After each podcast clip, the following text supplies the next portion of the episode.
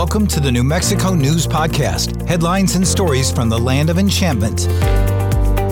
Brought to you by KRQE. Here's Chris McKee and Gabrielle Burkhart. Lot of us probably look back at 2021 as a type of comeback year or maybe a return to normalcy in New Mexico. There's no doubt been a lot of challenges as well that we've all faced this year coming out of the pandemic. But there's also been some uplifting stories we've heard in the community this year. KRQE is highlighting that in a retrospective news special this season, focused on resharing some of the most memorable good news stories of 2021. The special debuts this week. Today, we're talking with two reporters who've had a role in in it, sharing some great stories this year. Brittany Bade and Jamie Seymour join us here on the pod. Both have significant roles in our news coverage this year and even going back years before that. Thank you both for being here. Thanks for having us. Very excited to be here. Yeah, so we want to start with some background here on both of you. Brittany, let's talk to you first. How long have you been here and explain to our listeners what is it that you do here at KRQE? Pushing five years now. Hard to believe. I am our Fox anchor, so I anchor our six and our nine and our 10:30 p.m. shows, and I also am a daily reporter too. So you'll usually find me at four, 5:30, or 10 o'clock. Jamie, the same question for you. I know you have been here for a few years as well and also started on our morning show, right? Yeah, so I've worked about every shift uh, that KRQE has to offer. I, I'm coming up on three years in two months. I started off as the morning reporter um, about a year ago made the transition to our day shift which normally means reporting for the 4 or 5.30 shows. And then in the last couple months moved to night side so you can catch me reporting for our 10 o'clock show. Having worked both ends of the spectrum now mornings or nights? I'm a night owl always happen. okay, so you can sleep in a little bit now. Yes. Okay, that's important. Okay, so Jamie, actually, let's start with your story first here. This is one that's going to be featured in our Good News special. And this is certainly one of the most memorable good news stories that came out of what was really a dark day in Albuquerque. For context for our listeners, this happened back in August when four Albuquerque police officers were hurt, three of them shot after what initially started as a robbery investigation near a Dutch Brothers Brothers Coffee House on Juan Tabo. This was in the middle of the day, and we'll play your story, but I just wanted to give a little more context on the four officers I just mentioned. We had Officer Mario Verbeck with APD, who was injured critically after taking a bullet to the neck above his vest. Officer James Eichel was shot in the arm. Sergeant Sean Kenny took a bullet in the center of his bulletproof vest, which APD says saved his life. And Officer Harry Gunderson was injured by shrapnel and glass from the gunfight. Now, some good Samaritans helped make sure two of those officers got out of harm's way and are credited with saving lives that day. So we're going to go ahead and play your story, Jamie. Two of the people who came to the rescue of the APD officers who were shot last week are now being honored for their heroic efforts. News 13's Jamie Seymour is live near Wantabone Mountain where the shooting first happened. Jamie? Today, Mayor Keller said if it weren't for a neighbor and a police aide taking quick action, officers Mario Verbeck and James Eichel may not have survived. When bullets started flying last week on Juan Wantabo, hitting three officers and injuring a fourth, two people went into the danger to help them. One of them, neighbor Johnny Garcia, who saw Officer Mario Verbeck down just outside his backyard and used the officer's radio to call for help. We heard his voice. We were listening to the police radios up here as soon as we found out what happened. And I remember hearing his voice. I remember it because it was so unofficial. There weren't all these 10 codes and everything. that rescue caught on camera by a nearby construction worker. Garcia says he didn't have a second thought when it came to getting Verbeck to safety. I couldn't leave him there. He's an officer of the law, and I could not do that. So I, I had to assist him to uh, to make sure he was okay. At the same exact time, police aide Jacqueline Hernandez Zarate, only 19 years old, rushed to put a tourniquet on Officer James Eichel, who was shot in the arm, leaving him seriously injured. Her actions that day, she she remained calm during these chaotic moments, which I can't even imagine how she could do that. She credits on the job medical training for that quick thinking during the chaotic morning. Made sure that I got the the training that I wanted and I couldn't be more appreciative for that. Earlier today, Officer Eichel was released from UNM Hospital with a full procession. Police Chief Harold Medina says that day could have had an entirely different outcome had it not been for the bravery of these two.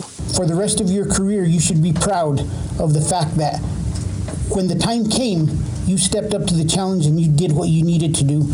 Sergeant Sean Kenny, who was shot in his bulletproof vest last week, which saved his life, was also there for today's award ceremony but did not speak to the public.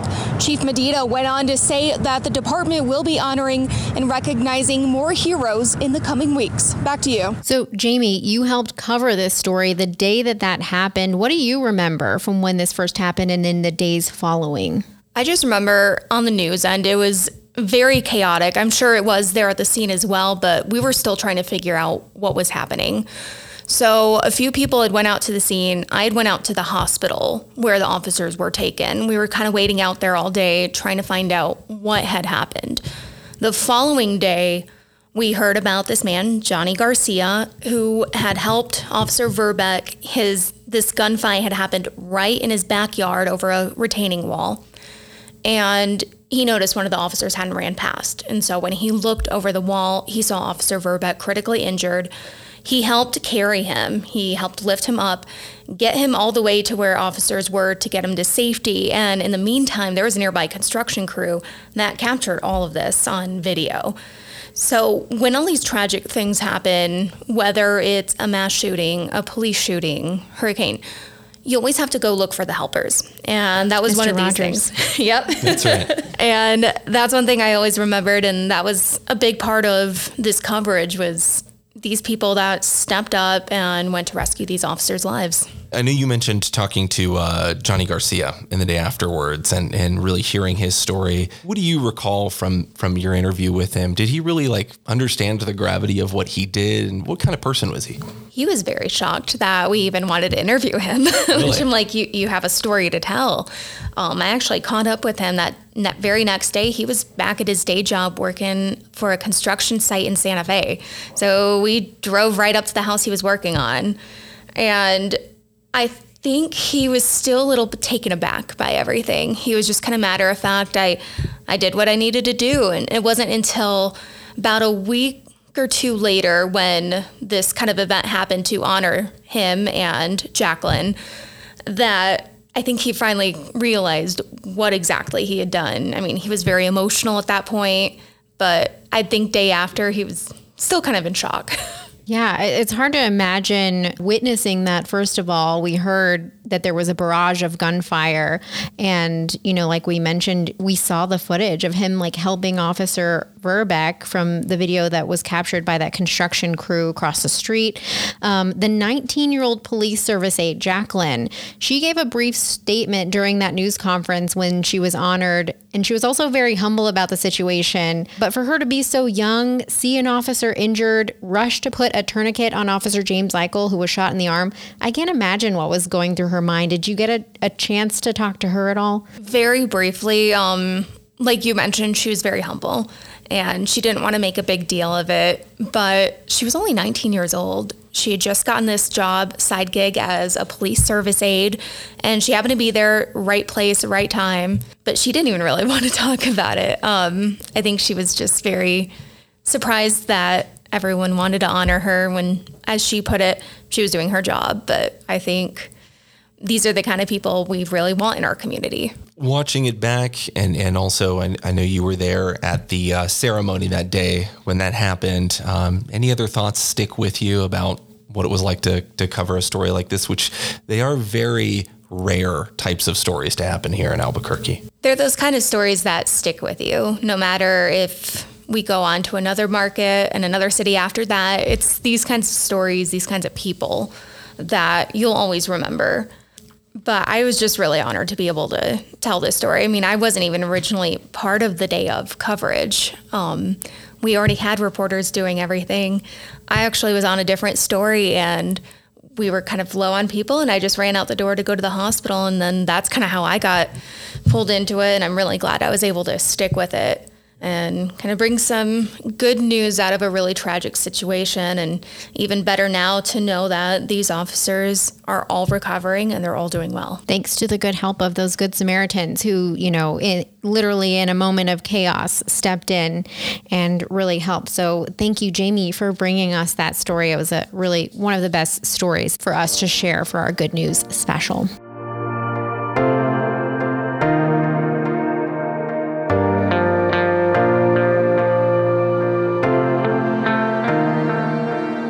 Brittany, you have a story in the mix of this special here as well. This one focused on a familiar face in Albuquerque, if you've been here over the years, a man who made strides for becoming the first business owner with Down syndrome, but it also highlights a global problem about healthcare affordability and access to resources. Um, before we get into the story, I want to just play it as well. Nearly 50% of children born with Down syndrome are in urgent need of a life saving surgery. However, many parents aren't aware of the risk and that surgery is expensive. News 13's Brittany Bade explains how New Mexicans are working to change that. It felt like I was holding a glass doll because she seemed so fragile with her medical conditions. The beginning of Cheyenne's life was scary. I worried, you know, am I going to get to take my daughter home? Is she going to be able to see the nursery that I have waiting for her? The now 12 year old was born with a condition that 50% of children with Down syndrome have a hole in her heart. One that she would end up needing open heart surgery to repair in hopes of a long life. I really had to trust God. Um, that morning, it was 5 a.m. of her surgery, the day of her surgery, and I remember her sitting on the bed with her scrubs on and smiling and laughing and waving. Cheyenne's surgery, albeit long, was successful. I can't imagine going back in time and receiving that news and then knowing that, you know, your child can't have this medical procedure done because of financial reasons or just availability. That is a problem thousands of parents all across the world do face. In developing countries like Uganda and the Philippines, the majority of people see having a child with Down syndrome as something to be embarrassed about. In, in my in my case, I don't.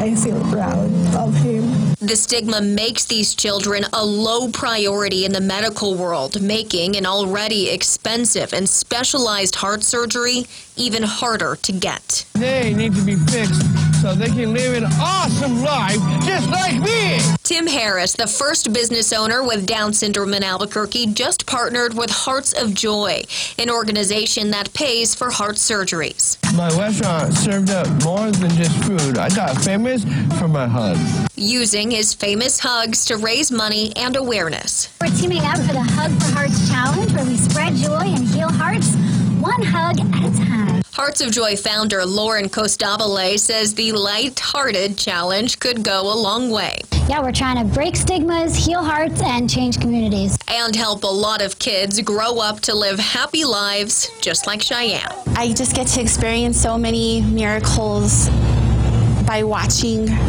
um, my daughter and and the journey that we're on. It's been a, a great adventure. Brittany Bade, KRQE News 13. It's a great story. Hearts of Joy has paid for 37 children to get that life saving surgery so far. The average cost of the procedure and travel to a providing hospital is $10,000. So, your thoughts watching that story again? I thought it was interesting in that this is a situation I had never heard of until watching your story. I hadn't heard of it either. And I think that's, uh, there's been a couple times over the years where I've done stories with families in Albuquerque that have completely opened my eyes to a medical issue, um, whether it be with mom or with baby, that happens way more often than you think, and people just never really talk about it. So I was happy to be able to talk about it. Our listeners can't see the faces of some of the kids featured in your story, but there are some big smiles. Huge and you, yeah, smiles. and you featured some of those kids like in other countries where they're just is not that access to resources like there is here. This was an emotional interview I gathered from the mom that you interviewed here and a local business owner who's really making a life changing difference for some of these families. So, what was it like crafting that story and what was your takeaway? Oh, it was hard. I begged our 10 p.m. producer for a lot of extra time and she gave it to me because we all loved the story. Um, Uh, but starting with the international moms, so Hearts of Joy International, they do a lot of work in places like Uganda, India, the Philippines, Mexico, as well as in America. And part of a big part of what they do is just educate parents about what Down syndrome is, because, like I mentioned in the story, is a huge issue is that in these countries, the vast majority of the population see having Down syndrome or any kind of um, different disability makes you not worthy of medical treatment. And in countries where healthcare is already so few and far between and hard to come by, it breaks your heart. No, obviously, no pun intended, that these kids who really need surgeries to be able to have a healthy heart don't get them because they're just not a priority. So the moms were just heartbroken. I know we played a clip from a mother in Uganda that was in her native language, but what she said is when I heard about my son's hole in my, his heart, um, I just lost hope because I figured there was just no way that he was ever going to be able to get that surgery. And that's not something you can live with, not for long anyway.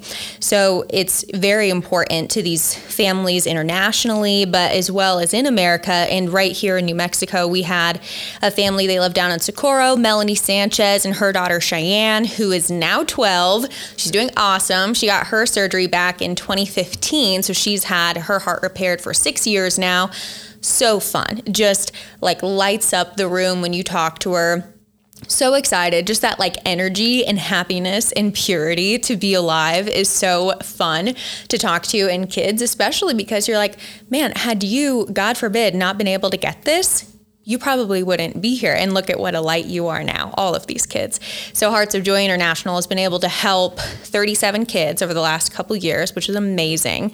And it's just, it was, I was happy to share it. And Tim Harris, who owned Tim's Place, right. which had food, but really he got famous for his hugs, like yeah. you said, because they're big old strong hugs. So right. yeah, and he was a huge part of the social media campaign, helping raise awareness and money for Hearts of Joy.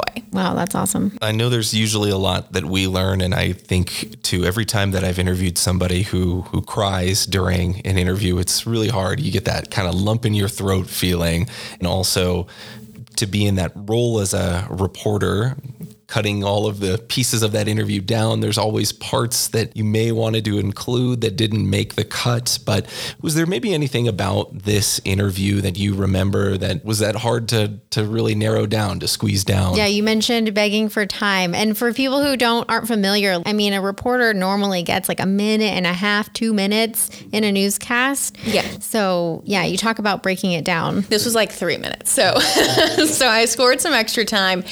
Yeah, and I'm going to try not to cry now. Um, but it, the thing that really stuck with me, um, whether you're a parent or about to be a parent or not, um, is was um, uh, was Melanie talking about how she was so nervous that she wasn't going to get to bring her daughter home because you know this was 12 years ago and there's a lot of tests now that can tell parents that you know where your child is going to need surgery as soon as they're born because they do have this condition or they do have this congenital defect that we're going to need to fix very quickly like a hole in their heart or spina bifida or something like that.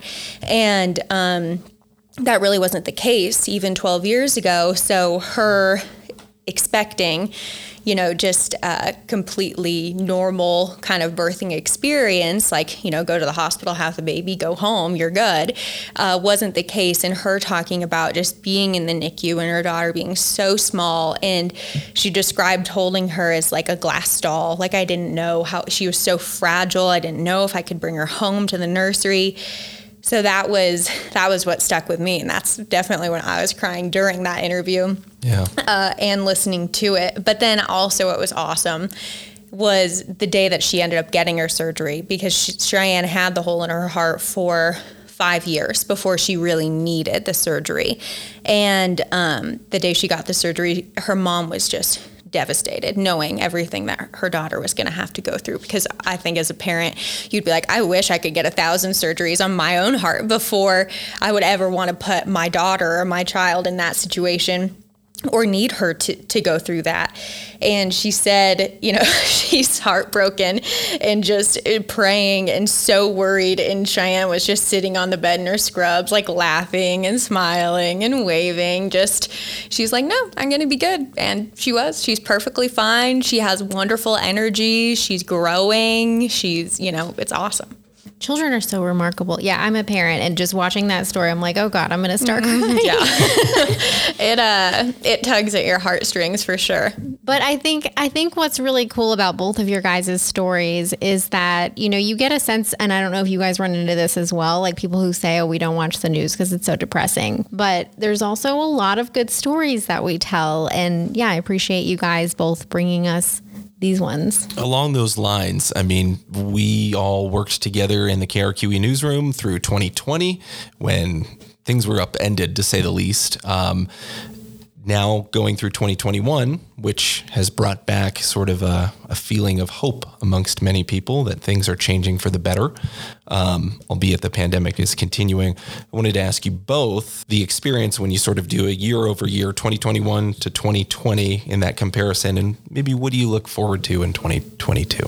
You know, we've still been really cautious doing a lot of stuff over Zoom, which has been a godsend in this the past couple years because a lot of these stories wouldn't have been able to happen period. But one of my favorite parts about being a reporter is getting out in the field, going out, meeting these people face to face, hearing their stories not through a computer screen. And I think as a reporter, that's something I'm looking forward to in the next year. Um, but overall, just us kind of getting through this pandemic, people getting healthier, learning more about this virus, and being able to move forward. Brittany? I would I would say hopefully we get further away from just like what felt like the constant um and, and we felt it too you mentioned i mean people saying they don't want to watch the news because it was all bad news. Uh, we all really felt that too.